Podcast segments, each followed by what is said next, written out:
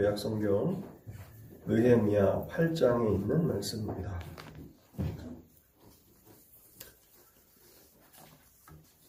구약 성경 칠백삼십칠 페이지 느헤미야 팔 장 일 절에서 마지막 절까지를 읽도록 하겠습니다.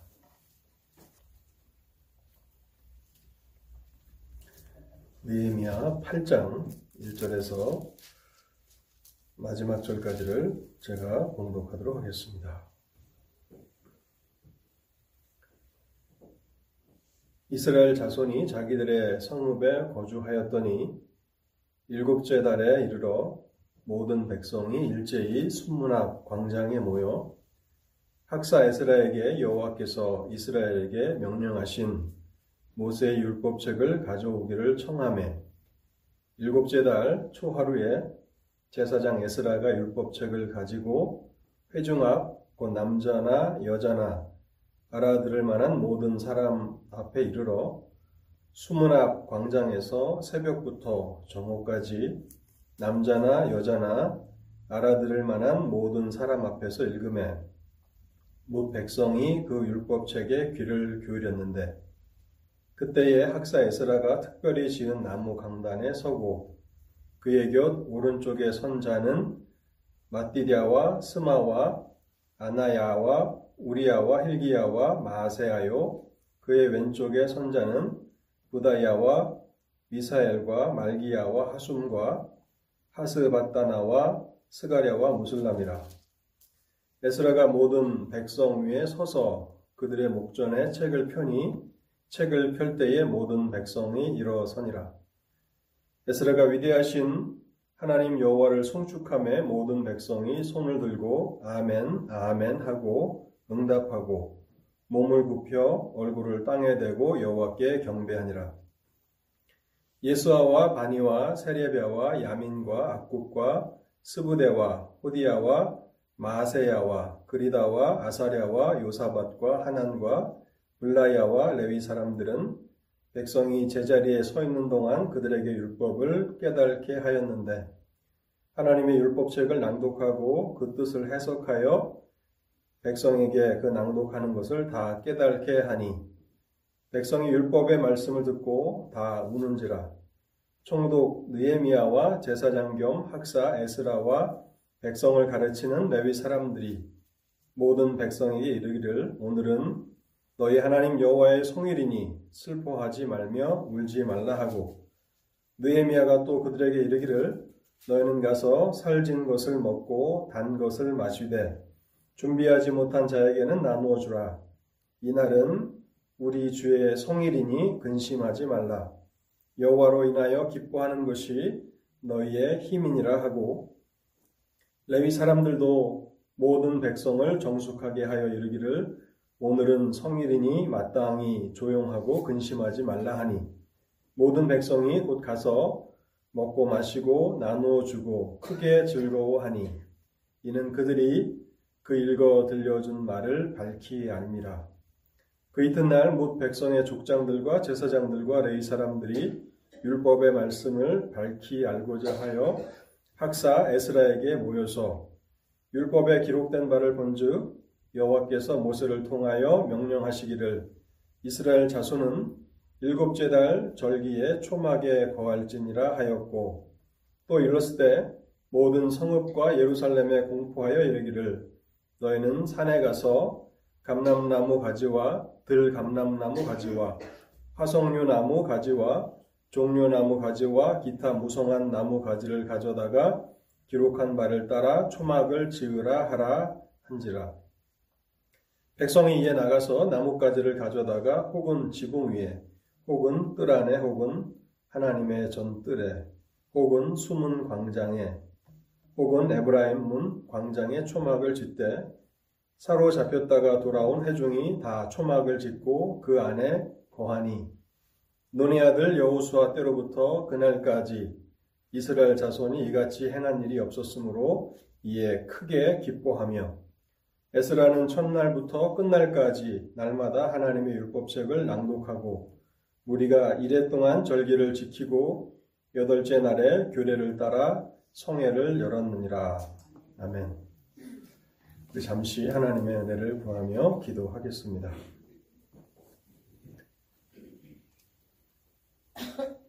거룩하시고 자비로우신 하나님 아버지, 오늘도 저희에게 복된 날을, 거룩한 날을 허락해 주셔서 예배로 하나님 앞에 나아가도록 저희의 삶을 인도하여 주시니 감사합니다. 하나님의 백성들이 하나님의 말씀 앞에 섰나이다. 하나님 아버지, 이 시간을 축복하여 주실 때 우리의 마음의 문을 열어주시고 우리의 귀를 열어주시옵소서. 선포되는 말씀이 깨달아지도록 성령께서 조명하시는 은혜를 허락해 주옵소서.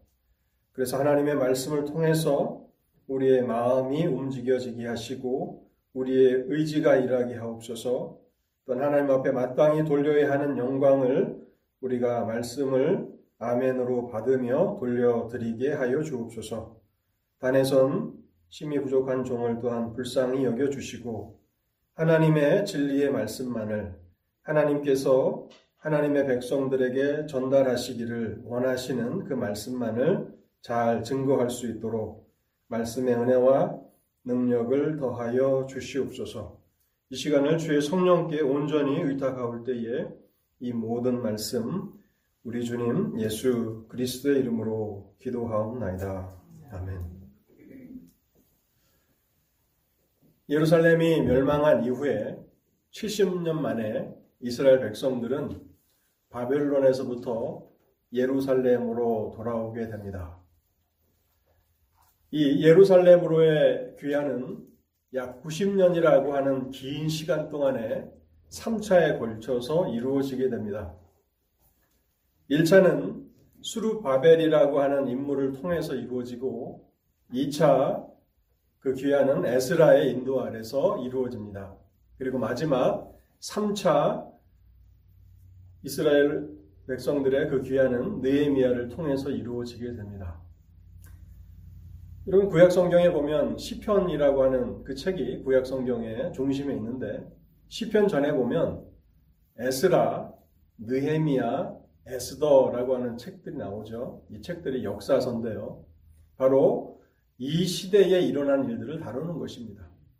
에스라와 느헤미야는 바벨론으로부터 예루살렘으로 돌아온, 그래서 예루살렘에서 살게 된 백성들의 이야기고, 또 에스더는 여전히 바벨론에서 어떤 이유인지는 알지 못하지만 바벨론 땅에 남아서 생활하는 하나님의 백성들의 이야기가 바로 에스더입니다. 일 차로 예루살렘으로 귀환했던 이 수룹바벨은요, 예루살렘 성전 공사를 맡아서 진행을 하게 됩니다. 유다가 멸망할 때에 바벨론에 의해서 예루살렘 성전이 무너지게 되지 않았습니까? 그래서 일 차로 돌아온 이 귀환자들, 수룹바벨의 지도 아래서 다시 하나님의 성전 공사를 시작하는 것입니다. 그리고 이 차 귀환을 이끌었던 학사 에스라는 성경에 박식한 성경 교사였는데요. 이 성전 공사가 얼마나 많은 반대에 직면했는지 약 이십일 년에 걸쳐서 성전이 지어집니다. 그 오랜 기간 가운데서 약 십육 년 동안은 성전 공사가 중단된 채 하나의 진보도 없이 그렇게 공사가 중단된 채 남아있게 됩니다. 왜냐하면 많은 원수들의 방해가 있었기 때문에 그러한 것입니다. 그때의 에스라는 하나님의 말씀을 통해서 낙담에 있었던 지도자들과 백성들을 격려하여서 결국에는 하나님의 성전이 완공되는 그 일을 감당합니다. 그리고 이제 삼 차로 포로 귀환을 이끌었던 느헤미야는 어떤 일을 했느냐? 이제 성전이 지어졌지만 예루살렘 성, 그들이 살, 살아야 하는 그 도시의 울타리, 성벽을 짓는 그 일을 감당하게 됩니다.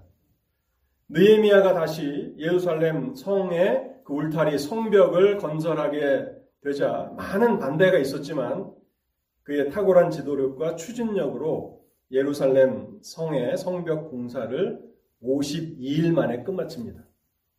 하나님의 성전이 완공될 때까지는 약 이십일 년이 걸렸는데 성벽, 예루살렘 도시를 둘러싸는 그 방패와 같은 그 울타리 성벽을 짓는 데는 오십이 일 만에 끝나게 된다는 것입니다. 그 내용이 느헤미야 일 장에서부터 칠 장까지의 내용입니다. 그리고 오늘 이제 팔 장을 우리가 생각해 보려고 하는데요. 느헤미야는 놀라운 가시적인 성과를 이루었지만 그것에 만족하지 않았습니다. 이제는 예루살렘 성 안에서 살아가게 될 하나님의 백성들의 마음을 하나님께로 향하게 만드는 일을 에스라와 함께 시작하고자 하는 것이죠. 아무리 예루살렘 성을 튼튼하게 성벽을 쌓아서 그렇게 만들어 놓는다 할지라도 그것만으로는 예루살렘의 안전을 보장할 수 없었던 것을 잘 알았던 것이죠. 유다가 비씨 오백팔십육 년 바벨론에 의해서 멸망을 당하는데 시드기야 왕 때에 패망을 당하는데 그 원인이 어디 있었습니까? 예루살렘 성의 성벽이 너무 튼튼하지 못했기 때문입니까? 그 문제가 아니라 사실은 왕으로부터 일반 백성에게 이르기까지 그들의 마음이 하나님을 떠났기 때문에 하나님께서도 예루살렘에서 떠나시는 여호와의 영광이 떠나시는 그 일이 발생하게 된 것이고 결국 예루살렘은 이방인들에 의해서 패망을 당하게 된 것입니다.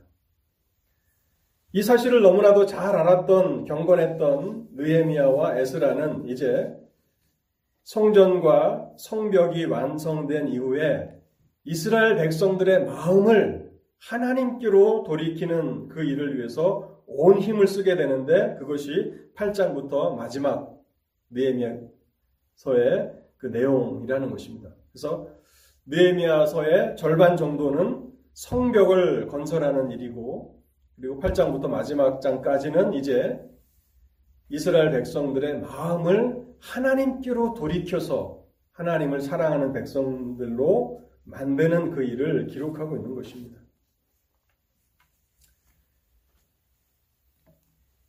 느헤미야와 에스라는 예루살렘에서 거하게 될 백성들의 마음을 하나님께로 향하게 만들기 위해서 칠월에 유대력으로 칠월에 수문 앞 광장 앞에 성대한 말씀 집회를 열게 됩니다. 저는 그래서 오늘 이 느헤미야 팔 장을 통해서 하나님의 말씀의 능력이라는 제목으로 이 팔 장의 진리를 여러분들과 하나하나 생각해 보기를 원합니다. 먼저 우리가 본문을 통해서 첫 번째로 깨달아야 하는 진리는요.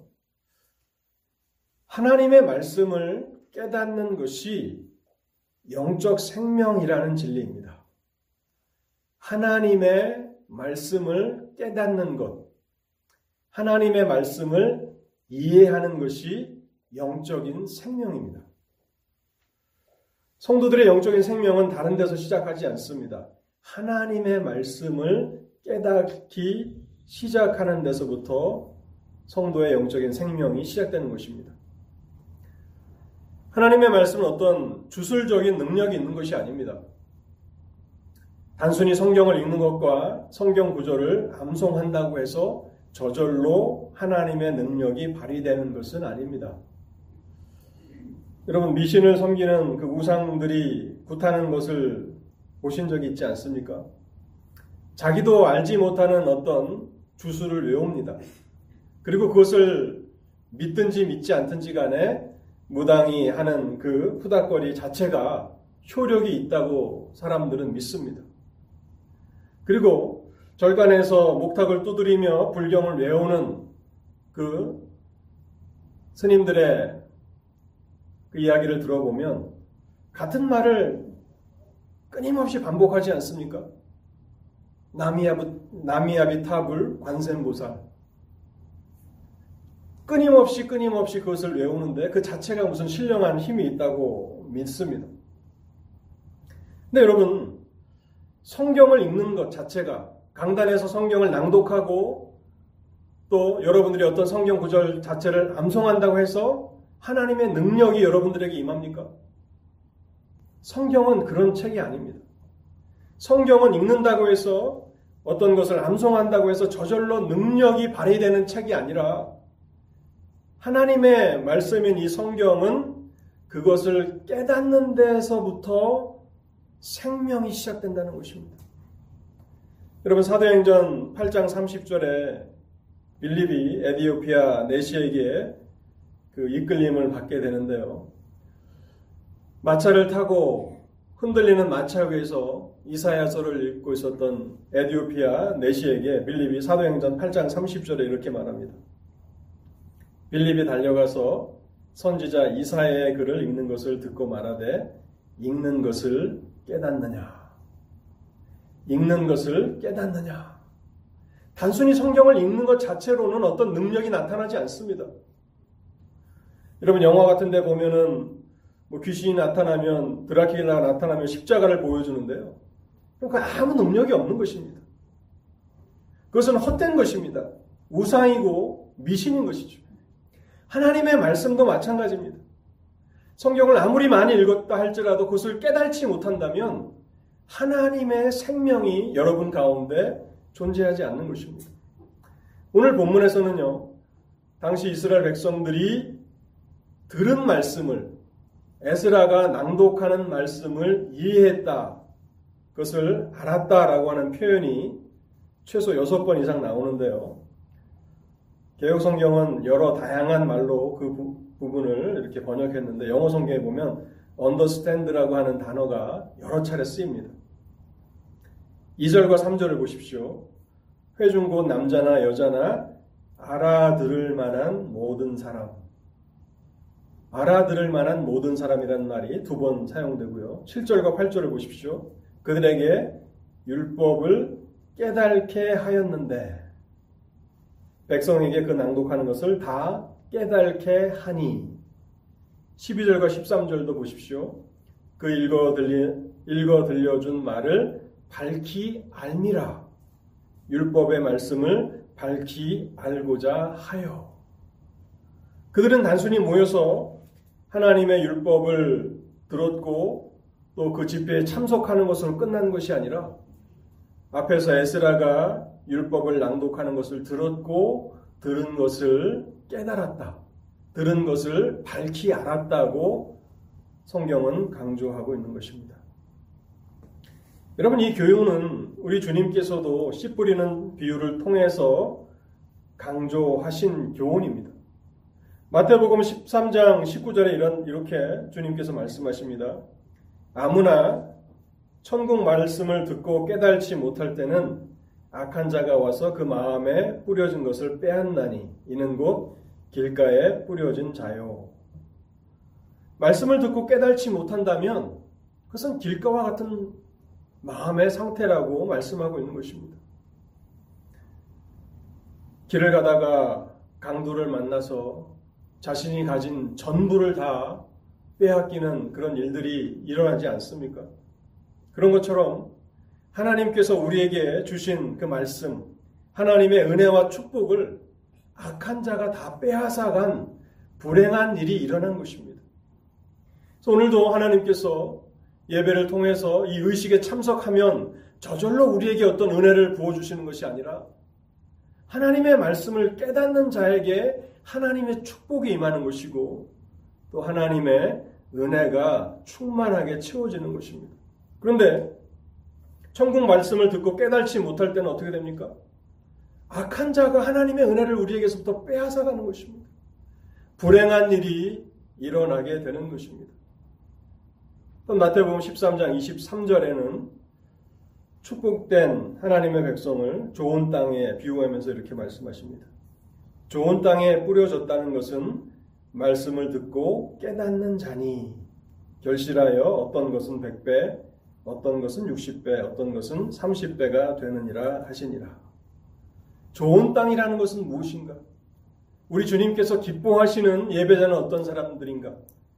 말씀을 듣고 깨닫는 사람들이다라고 말씀하고 있는 것입니다. 그리고 그들은 열매 맺는 백성들이 된다고 말씀합니다. 그래서 에스라와 느헤미야는 이제 외적인 일들이 다 끝난 이후에 더 중요한 이스라엘의 그 백성들의 마음을 재건하는 영적인 재건 사업을 시작하게 되는 것입니다. 목사님, 볼륨을 조금만 낮춰주실래요? 조금만. 에스라는 수문학 광장에서 특별히 제작된 나무 단상에 올라갔습니다. 아마 강다상 같은 그런 단상이었을 것으로 생각합니다. 그런데 에스라 오른쪽과 왼쪽에는 열세 명의 사람들이 함께 서 있었습니다. 그리고 우리가 이미 읽은 것처럼 그 사람들의 이름이 나오고요. 그 외에 또 칠 절에 보면 이름이 기록된 열세 명의 사람들이 나오고 또 레위 사람들이 나오는데, 이 모든 사람들이 다 에스라를 돕기 위해서 협력하고 있었다라고 성경은 기록하고 있습니다. 에스라와 같이 앞에서 왼쪽과 오른쪽에 서 있었던 사람들은 아마도 각 지파를 대표하는 족장들이었던 것 같습니다. 그리고 칠 절에 이름이 언급된 열세 명의 사람들은 율법을 가르치는 제사장들로 생각할 수 있습니다. 십삼 절에 보면 그 힌트가 나오는데요.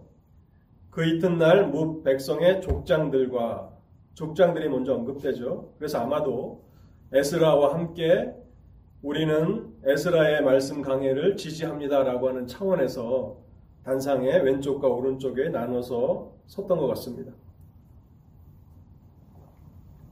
그리고 제사장들이 나오는데, 여기 제사장들은 단순히 성소에서 제사를 드리는 그런 사람들만 있는 것이 아니라 티칭을 하는, 그러니까 말 율법을 가르치는 그런 사역을 했던 제사장들이 있었는데, 그 제사장들과 또 레위 사람들이 이렇게 언급되는 것을 보면서 칠 절에 열세 명의 이름은 아마도 율법을 가르치는 제사장들이었고, 그 외에 많은 레위 사람들이 학사 에스라를 도와서 협력하고 있었다라고 하는 것을 알게 됩니다.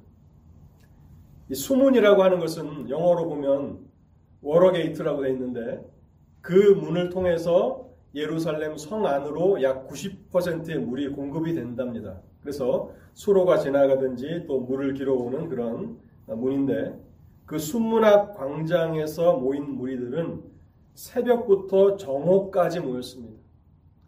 아마도 약 여섯 시간 정도를 모이지 않았을까. 새벽이라고 하면 한 여섯 시쯤을 말하지 않겠습니까? 그 많은 시간 동안에 집회를 열어서 강단에서 에스라가 율법을 읽고 해석해 주는 것을 들었습니다. 팔 장 일 절에 보면 모세의 율법책이라는 단어가 나오는데, 에스라가 가져온 것은 모세의 율법책이었습니다. 이 모세 율법책은 아마도 모세가 기록한 다섯 권의 성경을 말할 것입니다. 창세기, 출애굽기, 레위기, 민수기, 신명기. 그래서 이 다섯 권의 책을 모세 오경이라고 그러죠. 모세가 기록한 다섯 권의 책. 이것을 다른 말로 모세 율법책이라고 말하는 것입니다. 하루에 여섯 시간씩 약 일주일간의 집회를 열었는데 이 책 전부를 읽고 해석해줬다라고 하는 것은 아마도 어려울 것입니다. 신명기를 중심으로 해서 이 모세 오경 여러 부분들을 이렇게 언급하면서 해석해주지 않았을까라고 우리는 추측할 수 있습니다. 그리고 칠 절에 언급된 십삼 인의 사람들과 레위 사람들은 어떤 일을 했는가? 집회가 여섯 시간 동안 계속 진행되지는 못했을 것입니다. 중간중간에 브레이크 타임들이 있었을 텐데, 그럴 때마다 질문이 있는 그런 사람들에 가서 율법을 해석해주고 깨닫게 해주고, 또 집회가 마친 이후에도 남아서 더 상세한 해설을 원하는 사람들이 있었을 것입니다. 그 사람들에게 개인적으로 율법을 가르쳐주는 그 일들을 그 티칭 제사장들과 또 레위 사람들이 맡아서 그렇게 감당해 주었다라고 우리는 해석해 볼 수 있습니다. 그 결과 칠 절 하반절부터 팔 절에 보면요, 이렇게 성경은 기록합니다. 그들에게 율법을 깨닫게 하였는데 하나님의 율법책을 낭독하고 그 뜻을 해석하여 백성에게 그 낭독하는 것을 다 깨닫게 하니, 강단에서 에스라가 오랜 시간 동안에 율법을 읽고 해석하는 모든 것을 백성들이 다 깨닫게 되었다라고 본문은 기록하고 있는 것입니다. 여러분, 이것이 예루살렘을 다시 회복하는 데 있어서 결정적인 역할을 했던 그 당시 이스라엘 백성들의 영적인 생명이었습니다. 하나님은 단순히 건물이 무너진, 성전 건물이 무너진 그것을 다시 세우는 것으로 만족하지 않으셨습니다. 다시 이 이스라엘 백성들의 마음이 하나님을 뜨겁게 열렬하게 사랑하도록 만드시기를 원하셨는데, 그 일을 위해서 하나님은 느헤미야의 지도력을 사용하셨고 또 에스라의 그 성경 지식을 사용하셔서 그들로 하여금 선포되는 그 율법의 말씀을 다 깨닫게 하셨다라고 하는 사실을 우리는 발견하게 됩니다. 여러분, 우리가 매일 규칙적으로 성경을 읽는 것은 참 중요합니다. 그런데 읽은 성경을 깨닫지 못한다면 그것이 무슨 유익이 있겠습니까? 여러분, 읽는 것 자체가 사실 안 읽는 것보다는 뭐 백 배, 천 배 더 낫다고 저는 말씀을 드립니다. 그러나 그것이 충분한 것이 아닙니다. 읽은 말씀은 깨달아야 하는 것이고, 또 강단에서 하나님께서 예배를 통해서 선포해 주시는 이 말씀은 여러분들이 깨닫기 위해서 열심히 귀를 기울이셔야 하는 것입니다. 우리는 이 말씀을 통해서 하나님의 말씀을 얼마나 이해하고 있는가, 얼마나 깨닫기를 위해서 힘쓰고 있는가를 돌아보아야 합니다. 본문을 통해서 크게 두 번째로 전하기를 원하는 진리는요, 깨닫게 된 하나님의 말씀은, 이해된 하나님의 말씀은 놀라운 하나님의 능력이 된다는 것입니다. 깨달아진 말씀, 잘 이해하게 된 그 말씀은 우리 속에서 놀라운 하나님의 능력이 됩니다. 여러분, 성경은 그것을 깨달은 사람들 안에서 엄청난 하나님의 능력으로 역사하게 됩니다. 한 사람의 삶을 새롭게 변화시키는 능력은 성경을 깨닫는 데서부터 시작합니다. 종교개혁의 역사들을 통해서 우리는 성경이 얼마나 능력이 있는가를 잘 배우게 됩니다. 루터가 종교개혁을 시작할 수 있는 그 원동력이 어디 있었습니까? 그가 성경을 연구하면서 하나님의 말씀을 깨닫게 되니까 그 누구도 루터를 막아설 수가 없습니다. 사실 그 당시 교황의 그 능력은, 힘은 황제를 능가하는 그런 절대 권력이었는데 결국은 루터는 종교개혁을 성공시키지 않았습니까? 또 칼빈은 어떻습니까? 또 우리 장로교회의 본선이라고 하는 스코틀랜드의 존 락스는 어떻습니까? 이 존 락스가 활동했던 그 종교개혁 시대에 보면요, 스코틀랜드에 메리라고 하는 여왕이 있었습니다. 영국 역사에 보면 메리라고 하는 이름을 가진 세 명의 여왕이 있는데, 잉글랜드뿐만 아니라 잉글랜드 위쪽을 이제 스코틀랜드라고 하는데, 이 스코틀랜드에도 메리라고 하는 여왕이 있었습니다. 이 메리라고 하는 이 여왕이 존 락스의 기도와 그 설교를 가장 두려워했다고 합니다. 여왕은 스코틀랜드를 카톨릭 나라로 만들기를 원했는데, 그러나 한 명의 설교자, 그 존 락스가 하나님 앞에 기도합니다. 하나님, 스코틀랜드를 저에게 주십시오. 결국 거기에 장로교가 꽃을 피웠고 한국을 비롯해서 미국뿐만 아니라 전 세계에 장로교의 본산이 되지 않습니까? 하나님의 말씀은 한 사람을 새롭게 변화시키는 능력뿐만 아니라 한 나라 전체를 바꾸는 능력이 됩니다.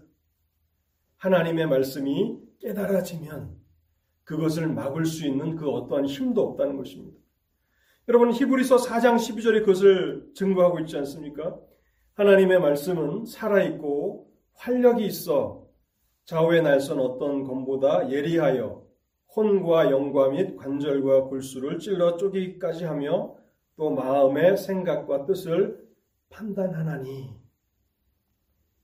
사 장 십이 절 앞에 보면요. 하나님의 말씀은 살아있고 활력이 있다. 킹제임스 성경은 파워풀하다라고 번역하고 있습니다. 하나님의 말씀은 살아있을 뿐만 아니라 파워풀하다, 능력이 있다는 것입니다. 깨달아진 그 말씀은 놀라운 하나님의 능력이 됩니다. 본문을 통해서 우리는 깨달아진 그 말씀이 얼마나 능력이 있는가를 크게 두 가지로 생각해 보려고 하는데요. 첫 번째는요.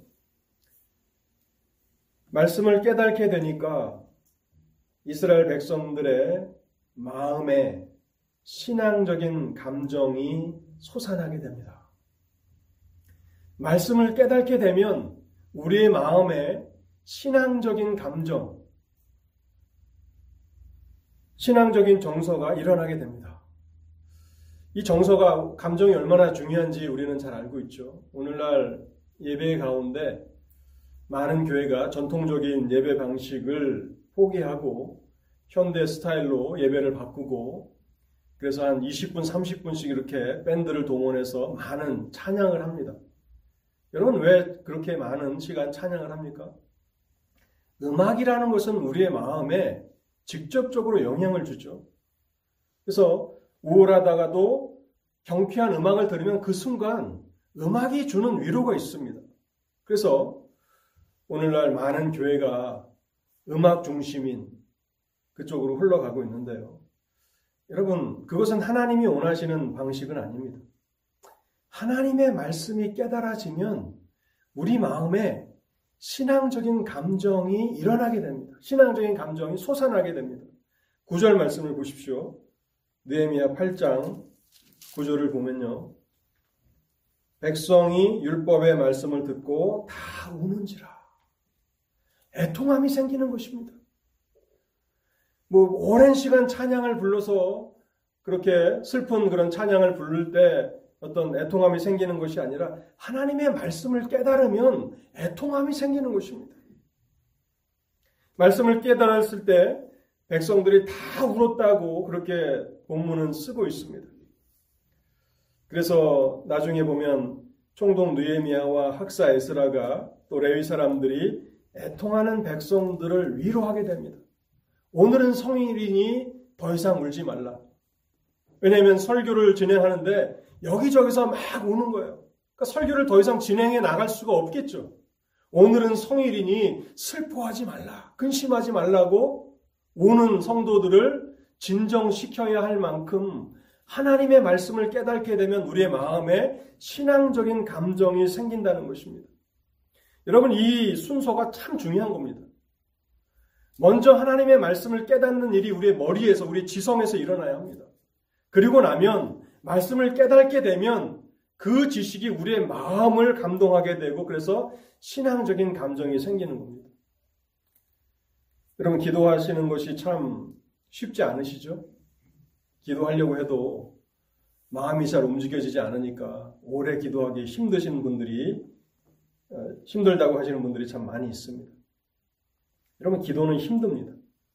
마음이 준비되어야 하기 때문에 그런데요. 그런데 우리가 잊어버려서는 안 되는 것이, 아침에 일어나서 기도만 하려고 하면 기도가 잘 되지 않습니다. 하나님의 말씀을 읽고 깨달아야 합니다. 그리고 하나님의 말씀을 일단 깨닫게 되면 우리 마음은 신앙적인 그런 감정이 되어서, 신앙적인 마음이 되어서 하나님 앞에 기도하는 것이 자유롭고 즐겁고 기쁜 일이 되는 겁니다. 기도가 어려운 것은 이 마음의 준비까지의 그 기간이 길기 때문에 어려운 것입니다. 그런데 오늘날에는 간편한 것을 좋아하잖아요. 그래서 즉석 요리도 많이 팔리고요.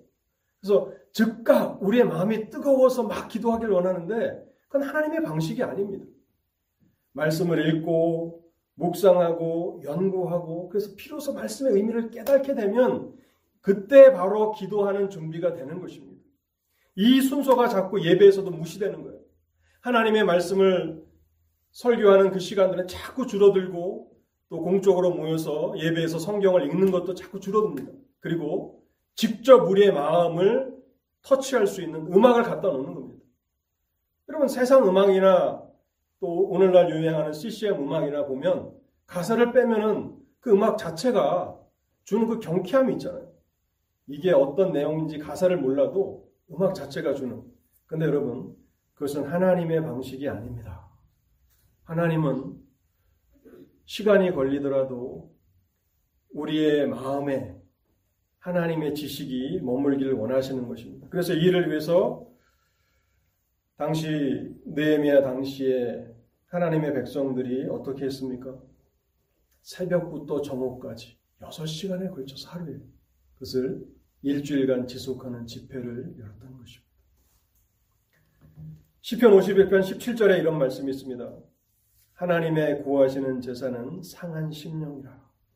하나님이여 상하고 통회하는 마음을 주께서 멸시치 아니하시리이다.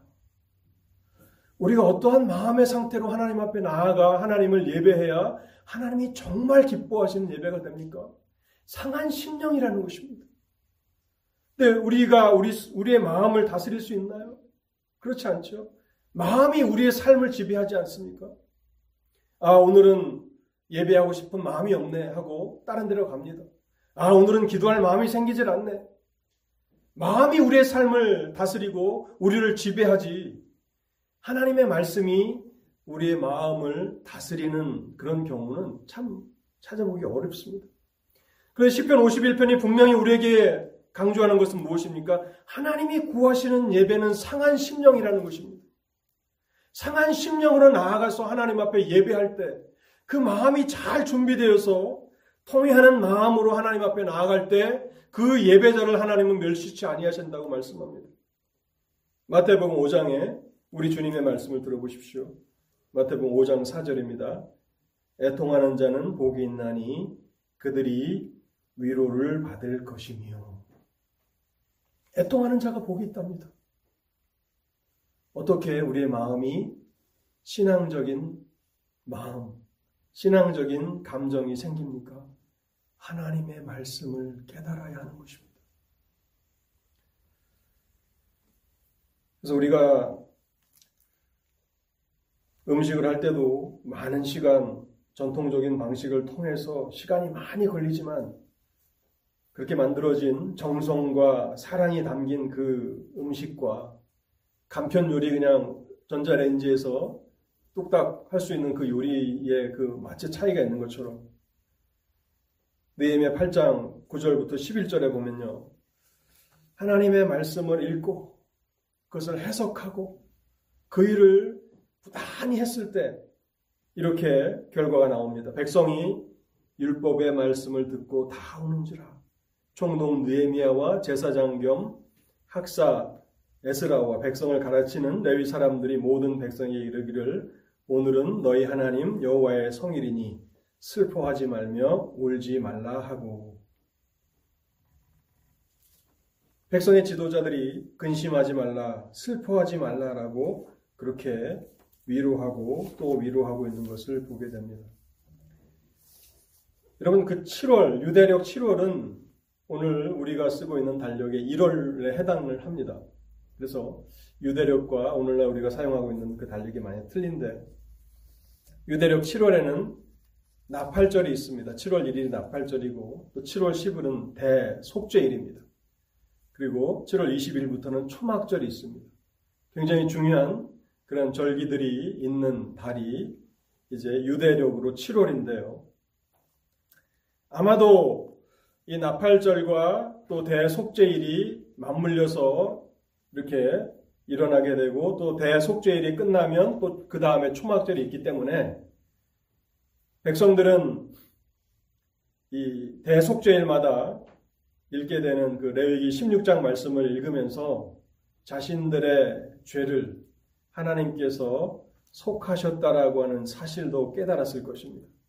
레위기 십육 장은 이 대속죄일에 있었던 그 일들을 기록한 책인데요. 레위기 십육 장 이십구 절에서 삼십 절을 제가 읽어보겠습니다. 너희는 영원히 이 규례를 지킬지니라. 일곱째 달 곧 그 달 십 일에 너희는 스스로 괴롭게 하고 아무 일도 하지 말라. 본토인이든지 너희 중에 거류민이든지 그리하라.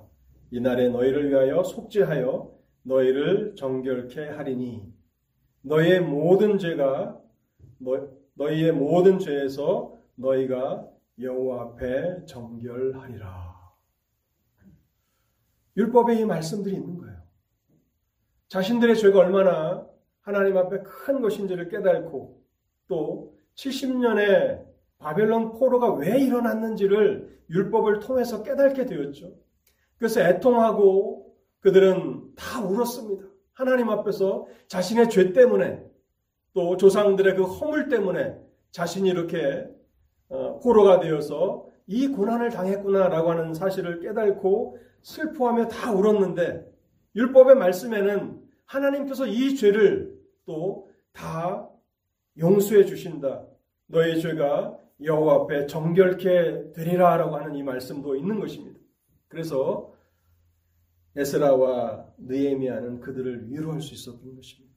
슬퍼하지 말라. 근심하지 말라. 여호와께서 통회하며 자복하는 너희들의 죄를 사하여 주셨다.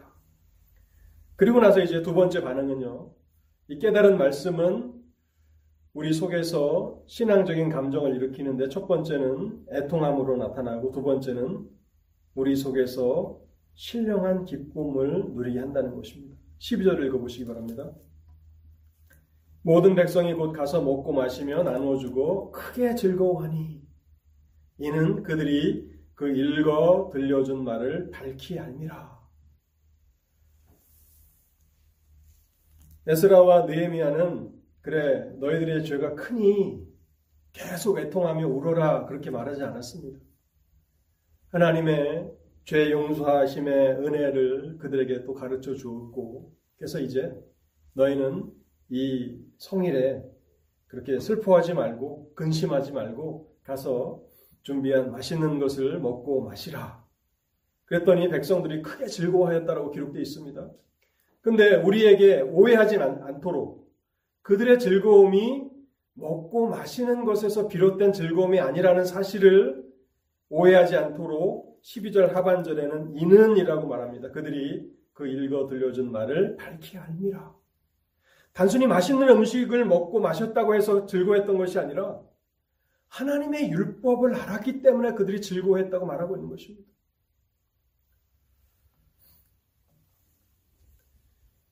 마태복음 십삼 장에 보면 예수님께서 밭에 감추인 보화의 비유를 말씀하시는데요. 십삼 장 사십사 절에 이렇게 말씀하십니다. 천국은 마치 밭에 감추인 보화와 같으니 사람이 이를 발견한 후 숨겨두고 기뻐하며 돌아가서 자기의 소유를 다 팔아 그 밭을 사느니라. 예수님 당시에 사람들은 땅에다 밭에다 곡물이나 식량들을 숨겨두곤 했습니다. 그래서 레위기 사십일 장 팔 절에도 보면 사람들이 땅에 숨겨놓은 양식이 있으니 우리를 해하지 말라라고 말하는 그 구절이 나오는데요. 아마도 안전한 은행이나 금고가 없었기 때문이 아닐까 이렇게 생각을 합니다. 그 당시 습관을 잘 아셨던 주님께서는 천국은 마치 밭에 땅에 감춰놓은 그 보물을 발견한 것과 같다라고 말씀하고 있습니다. 여러분, 만약에 내 땅에 누군가가 몰래 와서 보물을 거기다 감춰놨다면 그것은 내 것이 되는 것이죠. 남의 그 감춰놓은 보물을 발견한 그 기쁨이 얼마나 큽니까?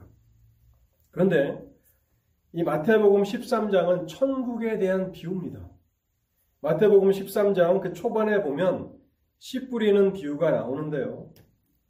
이 밭에 감추인 보화의 비유를 이 씨 뿌리는 비유와 연관해서 해석하게 된다면 성경은 많은, 바, 많은 보화가 감추어 있는 밭이다라고 하는 의미가 되는 것입니다. 그리고 들은 말씀을, 읽은 말씀을 깨닫는다면 그것은 밭에 감추인 보화를 발견한 것 같은 그런 기쁨을 누리게 된다라고 우리는 해석할 수 있는 것입니다. 여러분 성경을 읽고 또 듣고 연구하면서 그 의미들을 깨닫게 되면 기쁨이 있습니다. 신령한 기쁨이 있습니다. 저도 날마다 이렇게 성경을 읽어나가면서 연구하고 있는데요. 조만간 몇 년 안에 제가 하고 싶은 일은 창세기부터 요한계시록까지 제가 묵상한 그 묵상들을 전체를 여러분들과 함께 나누는 것입니다. 맥체인 성경 읽기표를 따라서 성경을 읽으라고만 그렇게 말씀을 드렸지 그 말씀이 어떤 의미인가를 충분하게 설명드리지 못한 그런 아쉬움이 있는데, 그래서 수년 전부터 이 일을 해왔고 한 칠십 퍼센트, 한 팔십 퍼센트 정도는 완성이 됐습니다. 그래서 창세기부터 요한계시록까지 여러분들이 그 성경을 읽고 어떠한 내용들을 깨달을 수 있는지, 어떠한 진리들이 있는지를 이제 다 이렇게 준비가 되면 여러분들과 함께 그것을 나눌 그럴 때가 오길 위해서 부지런히 부지런히 하는데요. 뭐 하루에 한 장, 두 장, 많을 땐 두 장, 어쩔 땐 한 장 이렇게 네 장을 읽지만 네 장을 다 연구하기에는 시간이 없습니다. 뭐 잠을 자지 않고 연구한다 그러면 되겠지만 길게 해봤자 하루에 한 장, 어쩔 땐 두 장 정도인데 이제 조금씩 조금씩 매년 이렇게 업데이트가 돼 나가고 있고 몇 년 안에 그것을 다 끝마치리라 생각을 합니다. 그래서 오전에 그 일을 보통 하는데 그것이 잘 된 날은 기도하고 싶은 마음이 충만합니다. 근데 어떤 날은 기도를 해야 되긴 하는데 마음의 준비가 잘 안 돼 있어서 형식적으로밖에 기도 못합니다. 제가 제일, 제일 잘 알죠. 기도를 안 하고 넘어갈 수는 없으니까 형식적으로, 습관적으로 기도를 합니다. 근데 어쩔 때는 마음이 잘 준비가 되면 그 진리를 깨닫는 것이 있어서 마음의 기쁨이 있으면 기도하는 그 시간 내내 즐겁고 하는데, 성경은 바로 깨닫는 사람들에게 이와 같은 기쁨을 준다는 것입니다. 이제 마지막으로 말씀을 드리기를 원하는 것은요, 우리는 첫 번째 하나님의 말씀을 깨닫는 것이 영적인 생명이라고 하는 사실을 생각했고요. 두 번째는 깨달아진 그 말씀은 우리 속에서 강력한 하나님의 능력이 된다는 것을 말씀드렸고, 그 두 번째 주제 아래서 어떻게 하나님의 말씀이 하나님의 능력이 되는가, 우리 마음에 신앙적인 감정을 일으킨다고 했습니다. 그래서 애통하게 하고 기뻐하게 합니다. 그리고 이제 이 크게 두 번째, 어떻게 하나님의 말씀은 우리 속에서 하나님의 능력이 되는가, 우리의 의지를 움직여 하나님의 명령하신 것들을 행하게 만듭니다. 이 순서가 참 중요합니다. 먼저는 머리로 하나님의 말씀을 깨닫고 그것을 깨닫게 되면 우리의 마음에는 신앙적인 감정이 일어나게 됩니다. 애통하게 됩니다. 또 하나님의 은혜에 감사하게 됩니다. 그리고 우리의 마음이 신앙적인 감정으로 충만해지면 우리의 의지가 움직여집니다. 그래서 하나님 앞에 하나님의 뜻대로 행하기를 원하는 그러한 삶을 살아가게 됩니다. 여러분 십삼 절과 십사 절을 보십시오. 그 이튿날 뭇 백성의 족장들과 제사장들과 레위 사람들이 율법의 말씀을 밝히 알고자 하여 학사 에스라에게 모여서 율법에 기록된 바를 본즉 여호와께서 모세를 통하여 명령하시기를 이스라엘 자손은 일곱째 달 절기의 초막에 거할지니라 하였고, 이것은 말씀을 더 알기를 원했던 족장들과 제사장들과 레위 사람들이 하자고 이렇게 독려했던 그런 내용입니다. 느헤미야가 초막절을 지키자, 에스라가 초막절을 지키자 했던 것이 아니라 그 집회를 통해서 말씀을 깨닫게 된 그 리더들이, 족장들이, 이 족장들은 그 각 지파를 대표하는 사람들이지 않습니까? 율법을 보니까 칠월, 칠월 달에, 일곱째 달에는 초막을, 초막에 거해야 한다라고 하는 사실을 알게 되었고, 그래서 그것을 지킵시다라고 하는 결의를 하게 됩니다. 그래서 십오 절에 보면 또 일러스되 모든 성읍과 예루살렘에 공포하여 이르기를 기록한 바를 따라 초막을 지으라 하라 한지라. 여러분, 여기에는 어떠한 억압도 없었고 강요도 없었습니다. 자발적으로 초막절을 지키고자 했습니다. 율법에 명하신 대로 행하고자 하는 그 열심이 얼마나 컸는지를 느헤미야 팔 장은 십칠 절에서 이렇게 우리에게 보여주는데요. 사로잡혔다가 돌아온 회중이 다 초막을 짓고 그 안에서 거하니 눈의 아들 여호수아 때로부터 그날까지 이스라엘 자손이 이와 같이 행한 일이 없었으므로. 여호수아 이래의 느헤미야 에스더 시대까지 이와 같이 초막지를 지킨 적이 없었다라고 말하고 있습니다. 본문은 약간 오해 소지가 있었는데요. 그렇다면 한 번도 초막절을 지킨 적이 없다, 그런 얘기인가? 그 말씀은 아닐 것입니다. 느헤미야와 에스데, 느헤미야와 에스라 그 시대와 같이 자발적으로 자원하여서 기쁘게 초막절을 지킨 적은 없었다라고 하는 사실을 강조하는 것이죠. 여러분, 마음이 원하는 것을 행하는 것은 우리가 가장 쉽게 행할 수 있는 일이 아닙니까? 근데 문제는 우리의 마음이 신앙적인 그런 마음이 되지 않고 죄악과 정욕에 이끌릴 때 그 죄악과 정욕을 따라서 살아가는 것이 문제지만, 일단 하나님의 말씀이 우리의 마음을 감동시키셔서 신앙적인 감정을 만들어내면 하나님을 섬기는 그 삶, 하나님의 뜻을 따라서 행하는 그 삶은 우리에게 즐거움이 되는 것입니다. 그래서 이 사람들이 은혜를 받고 나서 행했던 일은 초막절을 지키자는 것이었습니다. 그러면서 십 절에 이런 말씀이 있습니다. 여호와로 인하여 기뻐하는 것이 너희의 힘이니라. 느헤미야가 말합니다. 여호와로 인하여 기뻐하는 것이 너희의 힘이니라. 이 말씀은요, 하나님의 말씀을 듣고 그것을 깨달음으로 기쁨을 누리게 되면, 다른 말로 하면 그것이 하나님을 기뻐하는 것이죠. 하나님을 기뻐한다는 것은 들은 말씀을 깨닫고 기뻐하는 것이고, 읽은 말씀을 깨닫고 기뻐하는 것이죠. 그렇게 되면 이제 하나님의 명령을 수행하는 강력한 힘이 된다는 그런 말씀입니다. 여호와를 기뻐하는 것이 너희의 힘이니라. 그리고 십칠 절에 보면요, 이에 크게 기뻐하며 라고 기록하고 있습니다.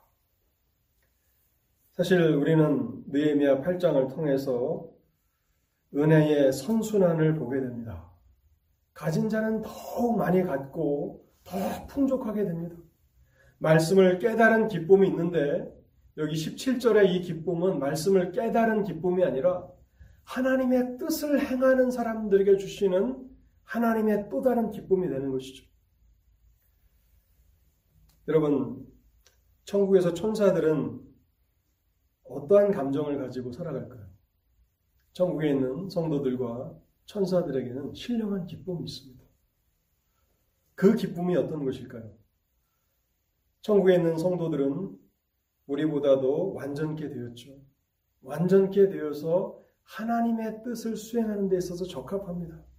천사들은 말할 것도 없고요. 그들은 죄의 용서함을 받을 필요도 없는 존재들이지 않습니까? 그런데 그들은 하나님의 명령을 수행하는 일을 위해서 잘 준비된 사람들입니다. 우리는 느헤미야 팔 장을 통해서 그들은 하나님의 뜻을 행하는 자들에게 주시는 이 신령한 기쁨을 누리고 살아간다라고 하는 것을 우리는 알게 됩니다. 없는 사람들은 그 있는 것마저도 빼앗기게 됩니다. 그러나 있는 사람들은 더 풍족하게 되고 더 부유하게 됩니다. 말씀을 깨달은 그 기쁨이 있을 뿐만 아니라 또한 하나님의 말씀을 행하는 그 기쁨이 충분하다는 것입니다. 결론의 말씀을 드리겠습니다.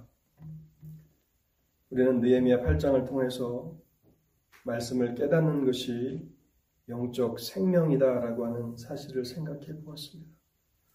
하나님의 말씀을 깨닫기 위해서 얼마나 힘쓰고 얼마나 노력하고 있는가를 생각해 보십시오.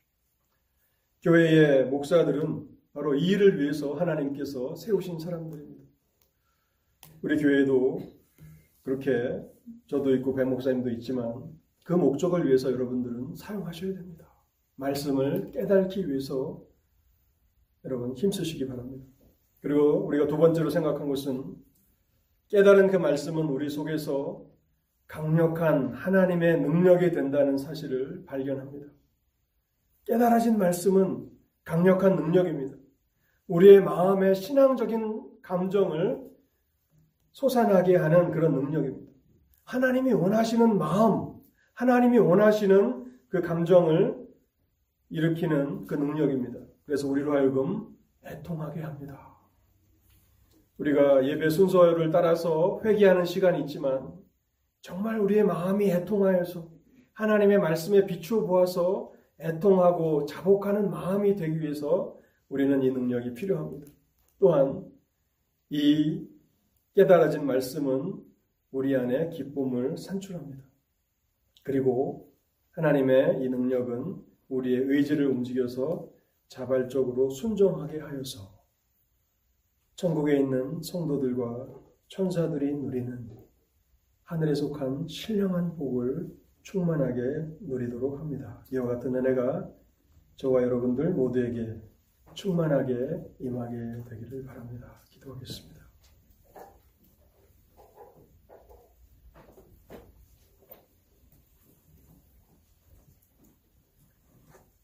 하나님 아버지, 오늘도 주께서 기뻐하시는 그 말씀을 그린길 독립장로교회 성도들을 향하여서 하시는 그 말씀을 함께 살펴보았습니다. 하나님 아버지, 이 말씀을 축복하여 주실 때 이 말씀이 잘 이해되고 깨달아지게 하여 주시옵소서. 말씀을 깨닫는 자에게 영적인 생명이 있다고 말씀하셨고, 말씀을 깨달은 자에게 하나님의 능력이 임한다고 말씀하셨사오니 하나님 이와 같은 생명과 능력이 사랑하는 성도들에게 나타나게 하실 때에 그 마음의 기쁨과 또 죄에 대한 애통함이 충만하게 하셔서 우리가 하나님 앞에 나올 때마다, 예배로 모일 때마다 하나님께서 찾으시는 진정한 예배자들로 하나님 앞에서 살아가게 하옵소서. 우리 주 예수 그리스도의 이름으로 기도하옵나이다. 아멘.